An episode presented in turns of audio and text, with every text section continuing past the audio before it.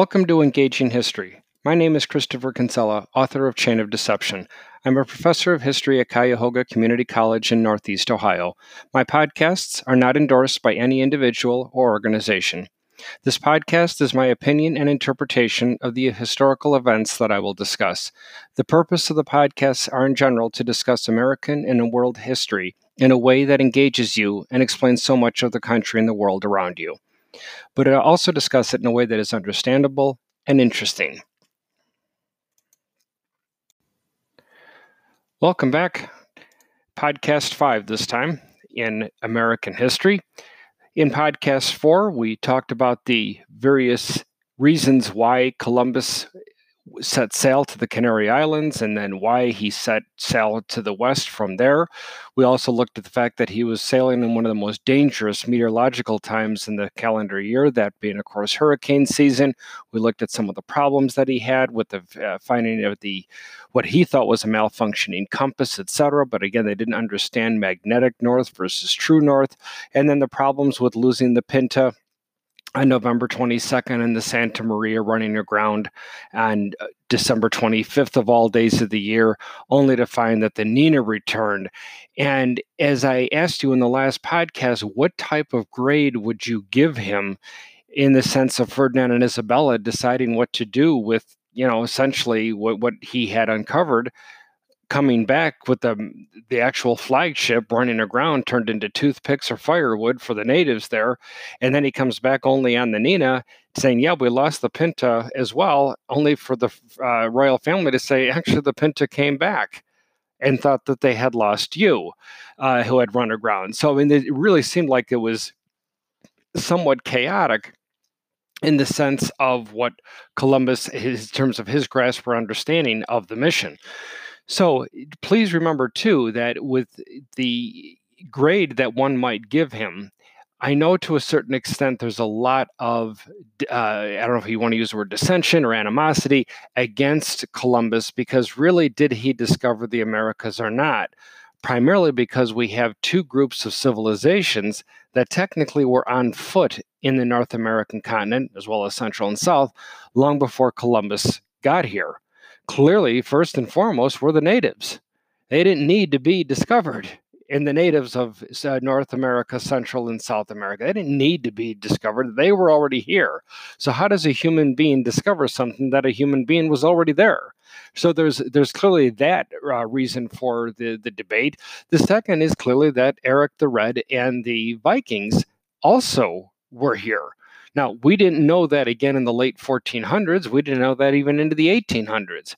However, when we start getting into this idea of carbon dating, in the latter half of the 20th century, do we find that the tools and other evidence of organized life that existed in the northern part of North America, those tools carbon dated to Viking times, anywhere from the 800s through the 1200s BC, excuse me, AD. So for that reason, again, Columbus also was not the first European to arrive there in the Americas. Then why, hundreds of years later, is Columbus credited with the discovery of America? It all comes down to who the population is. Who is the population that benefited from Columbus's discovery? And that's the Western European populations, as we'll talk about in a moment about what powers will actually colonize the New World, etc., which we'll get to. But that's the reason why Columbus is credited with that. Columbus, however, even by himself, might also have been lost to history the way Eric the Red is, in the sense of having the first European to discover the Americas. But Columbus's discovery was on the heels of another discovery, or more or less an invention, that predated Columbus by over a century. And this invention is argued to be the most important invention in the entire second millennium, from the year 1000 AD to 1999. I remember I was a graduate student at the time, and I remember getting in the mail various offers uh, of various faculty at DePaul University, where I was a graduate student, of faculty that wanted to participate in a survey. This survey was being it was an international organization that sent out a list of questions or a questionnaire to academics of all type medical backgrounds, legal backgrounds, political backgrounds, all fields of academia, gathering what they that individual professor believed to be the greatest invention of the second millennium. And it's hard to believe, you know, the, when I pose this question to my classes, the way the average student runs right to the medical field with the inventions there. And clearly that's understandable. But when that's not considered to be the greatest invention, the cure for polio, or the cure for how many other medical diseases, sometimes students are stunned to say, I can't believe that that wouldn't be the most important. Maybe it's another more important medical discovery. But this invention was had nothing to do with medicine and they're stuck, they're forlorn, saying, "Wait a minute, how? Uh, what are you? What are you talking about?" Then, yeah, it was a mechanical device. It was a simple mechanical device called the printing press. Hans Gutenberg's printing press is considered to have been the greatest invention. And if you think about it, those great medical discoveries would have gone nowhere if it hadn't been for the printing press. All of us benefit from the printing press. So when Eric the Red made his discovery, he predated the printing press by a couple of hundred years. And as a result of that, when the Viking nation and civilization died out, so also did their discoveries. On the other hand, when Columbus makes his quote unquote discovery, he tries to answer a single question mark. A single question mark. That's what he wanted to answer. Is there an all water route from Western Europe to Asia? That's all he wanted to answer. One question. Instead, he comes back without that question answered, but comes back with still more. Who were the people he interacted with? Where were they?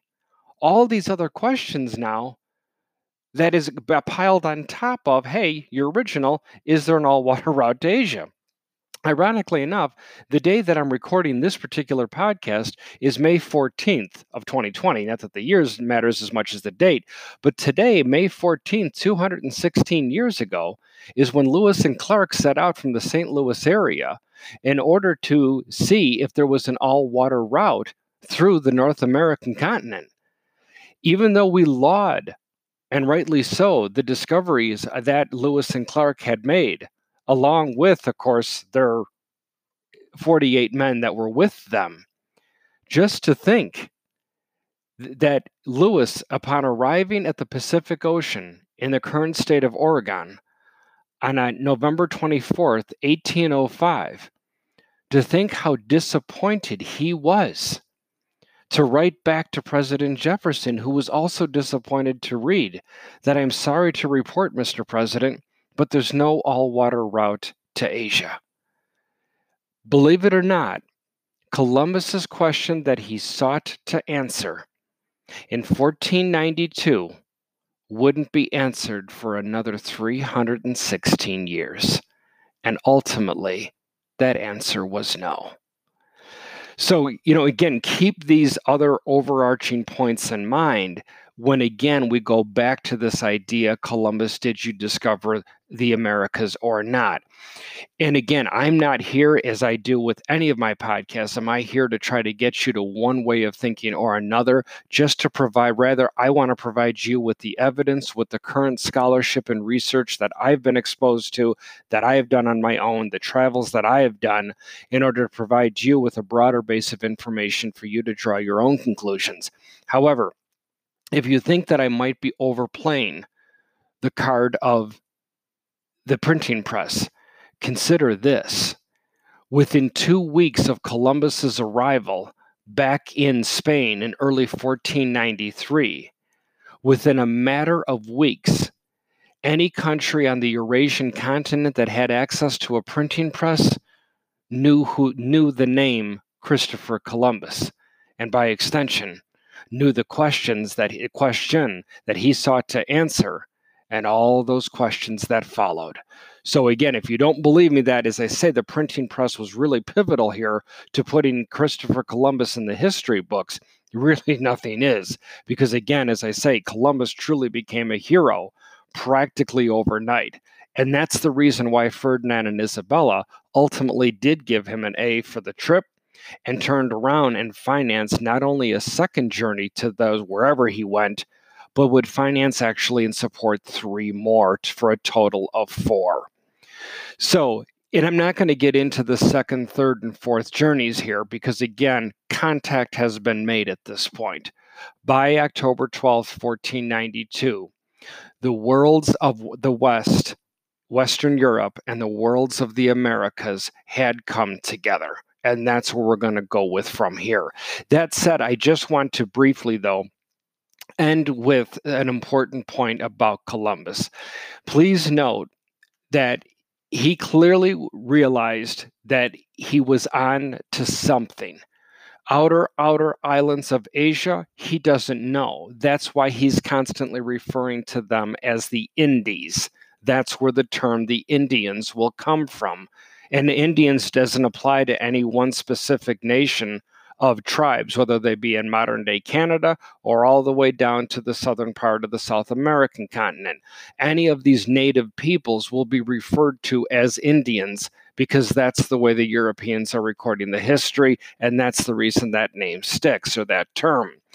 But Columbus also did realize that the moment that Ferdinand and Isabella, whom he thought would be so disappointed in the outcome of his first trip, when they salivated at the idea of new products, new people, new lands, new practically everything, and were quick to try to throw him onto another ship and shove him west as fast as he will sail. Columbus was no dummy. Columbus then secured a contract with Ferdinand and Isabella that said from here on out, whether this second trip is my last one or I make several more, Wherever Christopher Columbus and the boys plant the Spanish flag, whatever revenue Spain earns from Columbus's endeavors, the Columbus family will receive 10% of those claims with no expiration date. Had Columbus not come back in a future journey in chains, in a way because of the way he treated the natives, and Ferdinand and Isabella looked at Columbus and accused him of breaching their contract, tore that contract up. Had that contract not been shredded and still was active to this day, the Christopher Columbus family in 2020 would be the wealthiest family in world human history. The, the riches that Spain will gain would have provided the Columbus family with the type of income that truly would make look that would make Warren um, uh, Warren Buffett and Bill Gates literally look like paupers in comparison. Right. So the last part about Columbus that is also of importance, as I say, is that he died becoming later on, not when his lifetime, but he died becoming a hero for something he neither planned, but also by his death he never understood. There is a popular painting that I show my students that I can only describe to you here over this podcast, and it's a very easy one to picture in your head. But it's simply a, a tall picture. If you want to just kind of get an idea of the measurements, it's about a foot wide by three feet or four feet tall. And it's just a picture of clouds in the background, the ocean on the right side of the picture, and then on the left side of the picture, it just shows that ocean coming to an abrupt ending, a stopping, and the, all the water flowing from the oceans down through the side or the edge of the earth. There is one massive ship, the three masted ship, of course, with that triangular sail on that third mast in the rear. In the stern of the ship, that is going over the edge of the earth. The last ship, we don't see three ships, it's only two, but the third or the second ship that's also about at the edge is doing everything it can to try to turn itself around. And then in the very uh, front or the forefront of the picture is a rowboat with several men inside, ferociously trying to paddle as fast as they can to get away from the um, edge of the earth and the doom and gloom that awaited once they fell off the edge. The painting itself, you might roll your eyes and say, okay, yeah, I, I, I could have pictured that, or I'm picturing that. But the reason I show it to my students is because it was a popular uh, painting at the time of Columbus, but the caption is what says everything. The title of the painting was I Told You So. And that's when I let it hang out on my students over their heads for a moment and they start to laugh, some just smile. But it's true. Today, we laugh at that picture because that caption we know isn't true. But going forward, even after Columbus's death, there will be naysayers, not only to what Columbus discovered, but naysayers to the physics behind Columbus's discovery and why it was possible. What I'm getting at, ladies and gentlemen, is for Columbus to be accurate, for Columbus to have found an all water route to Asia, again, even though he didn't find it in his lifetime and wouldn't for three more centuries, the fact that the earth was round also threw a whole set of brand new unanswered questions with it. If the earth is indeed round, then why, we're, wherever we're at on planet Earth, why do we always feel flat? Why, when I put a ball on mm-hmm. top of a perfectly flat table, why doesn't that ball want to roll right off? You see, and again, though, this is the age that we're getting into. And we can see how academic areas begin to start blending now. I'm covering these discoveries through history a separate academic field. But so much of what I talked about couldn't have been understood without academics in physics and academics in geography and other fields, right? So please, again, keep that in mind that that's the reason why lots of, uh, oftentimes, and we remember this in our own lifetimes. Some of us were told this more as kids than not. But how many of you remember when a mom or a dad or an aunt or an, aunt or an uncle that you asked a, asked a question about. Why is Uncle so and so never with us? Why do I hear about this Aunt so and so and she's never here? Why do I hear about this house that I was born in but nobody talks about it? On and on, the questions can hang, hang about our family that we want to answer or we want answered for us, especially the older we get. And how many of us have ever heard this answer? Don't ask. Don't ask. And of course, what does that do to curiosity? Oh, yeah, okay, yeah, I never thought about that. Oh, I'm not going to ask. Thanks, anyways, walk away. Oh, heck no. no, no. The moment they say don't ask, we are now even more interested in finding out the answers to those questions, right? And then when you press them, why can't I ask? What's wrong? It's one question. Why can't you answer that? And the logical and most likely truthful responses, because that one answer is going to spawn a lot more questions that you have no idea that you're going to ask, right? And that was also the reason why the love hate relationship with Columbus today in the 21st century and the love hate relationship with Columbus's reputation going back to his arrival back after his first journey. All these question marks. And if you think in any way, shape, or form that we have finally come to a consensus on the questions that that still we still debate about Columbus and his discoveries. If you're thinking, well, first and foremost, of course, Chris, the Earth is round, and now we fully accept that. Then why is there a flat Earth society? Why is there an organization of educated people that claim that the fact that the Earth is round is nothing more than a propagated myth? It's nothing more than a scientific myth backed by governments around the world. Don't believe me? When you have time, go to type this into a search engine theflatearthsociety.org. Hey, they're always looking for new members. And even if you don't want to sign up, they have gift shops. They have a gift shop where you can buy items that perpetuates this idea and then finances their cause to eventually be able to prove that the earth is indeed flat. Again, don't take my word for it. Take a look at that uh, website. So, all right. So we are here with Columbus, as I say. We he's now he's made his first voyage. Please note one other thing that I show my students in class. Again, I can't share with you here is a true in their day true map of the world, a massive map that was uh, that was created in the 1520s that shows Europe, of course, center point center uh, point right in the middle of the map is Europe, and then Europe's continental dimensions are actually pretty accurate on this. However, Africa is still somewhat vague in terms of where it ends, way, way south. Asia is massive. But even after now, two decades of discovering the Americas, North and South America is nothing more than a set of chain islands, basically a long set of linear land with another massive ocean on the other side. That what I'm trying to demonstrate here is that the Europeans, ladies and gentlemen, it's going to be well over a century before they realize just how massive the North Central, North and South American continents are, much less how much land is also even in Central America. To the point, and this may start to get a ball of curiosity rolling with inside your mind, but just to put this into perspective, please remember that maps are tools. Maps are pre created by companies because companies want to make a profit. I'm not trying to suggest any kind of conspiracy theory here. But when they say maps are proportional, proportional, or in in retrospect, in a particular scale, that is within a margin of error.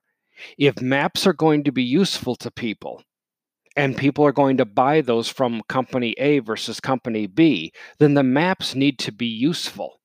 Therefore, maps tend to make the countries that are talked about the most around the world today tend to make those countries a little bit larger. And the countries that aren't talked about today nearly as much, a little bit smaller. Again, within reasons, d- within the margin of uh, error, within the scale that they're writing or drawing the map, right? So, but just to put this into perspective, just how large these the, the North American continent by itself is compared to Western Europe. And again, why am I focusing on Western Europe? because they're the ones that are going to be the first to come here and colonize. I'm not marginalizing Africa, the Middle East, Asia, or Australia. But I, this is American history, and I'm telling you the tale of these individuals that came here and how they got here and when, right? So, put this into perspective. You could take Spain and Portugal and put that inside Texas. You can take the entire country of France and spin it inside Texas. You can take the country of what of Germany, both the former West and East Germany, both of them together. Today's Germany, you can put that in the western half of Montana and do whatever else you want with the eastern half of Montana. That just puts us into perspective just how massive the continent that they are discovering. So, moving along then, let's talk about who the theys are. When I talk about European settlement, the first thing I want to talk is a macro, and then we'll get into a micro in terms of the actual settlers. But at a macro level, what are the powers that be in Europe? We're trying to plant their flags here. Needless to sp- say, because we've been talking about it, of course, is Spain. But off the top of your head, before I rattle off the other three larger countries, the main dominant countries that settle here, you probably already know what they are. You might say, well, no, Chris, that's why I'm listening to you, pal, because I really didn't pay attention in grammar school, social studies, or high school history. But if you have an inkling of the uh, knowledge of the map of Europe, you know who those other countries are France, Portugal, and of course, England, right? Now, give me the main characteristic that all those four countries have in common. The main characteristic of those four countries.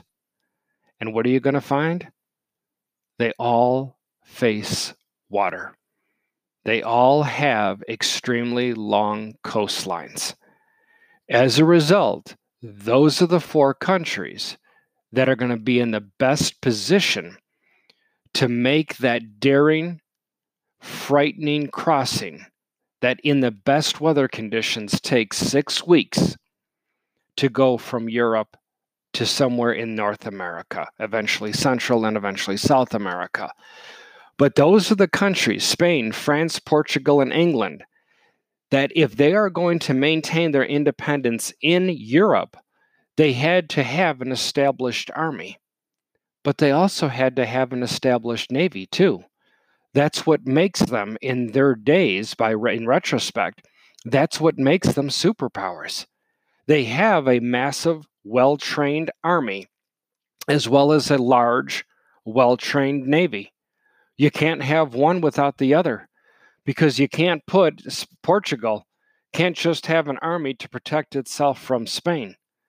It needs a navy because what if Great Britain wants to knock on their door from the coast of the Atlantic coast, or France wants to do that? Spain, uh, Portugal doesn't get to put out a "Do not enter" sign on those beaches and think that they're going to any would-be country that wants to invade is going to heed that. Heck no. If you're going to protect your coastline, you need a navy. If you're going to protect that area that you're standing on to stay dry on, you're going to need an army.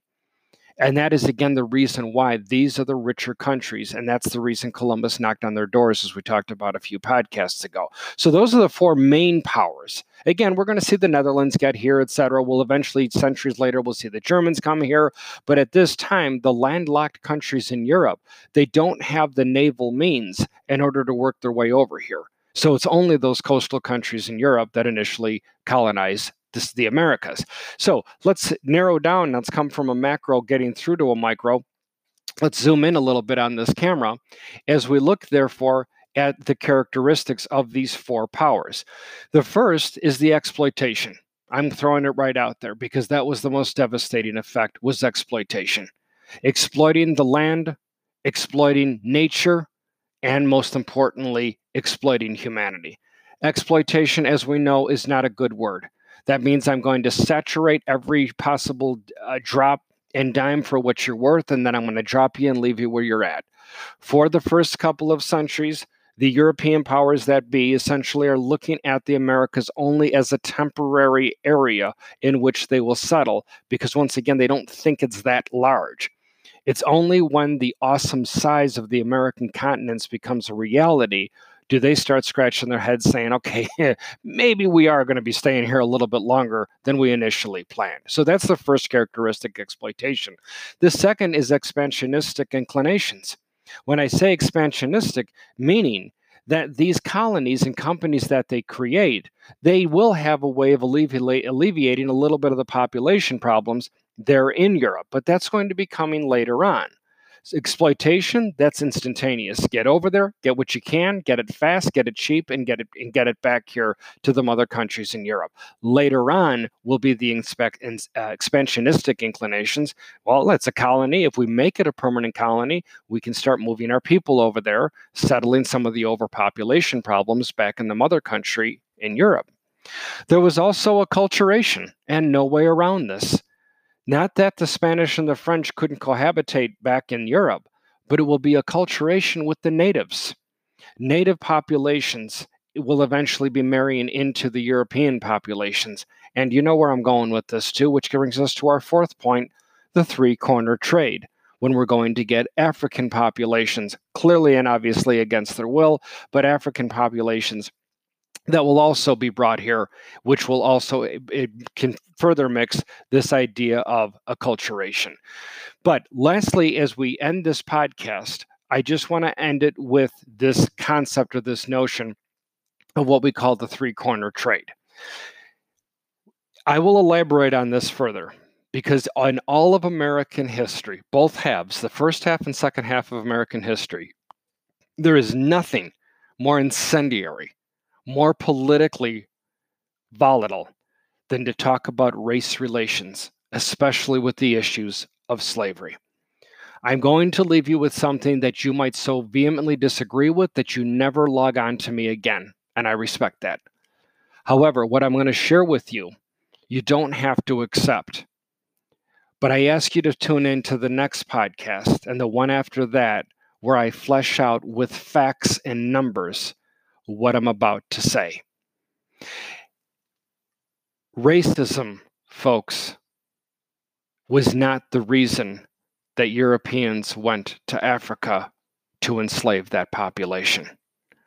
A slave population was needed first. Sadly, racism is what followed. Very loaded statement, and I get that.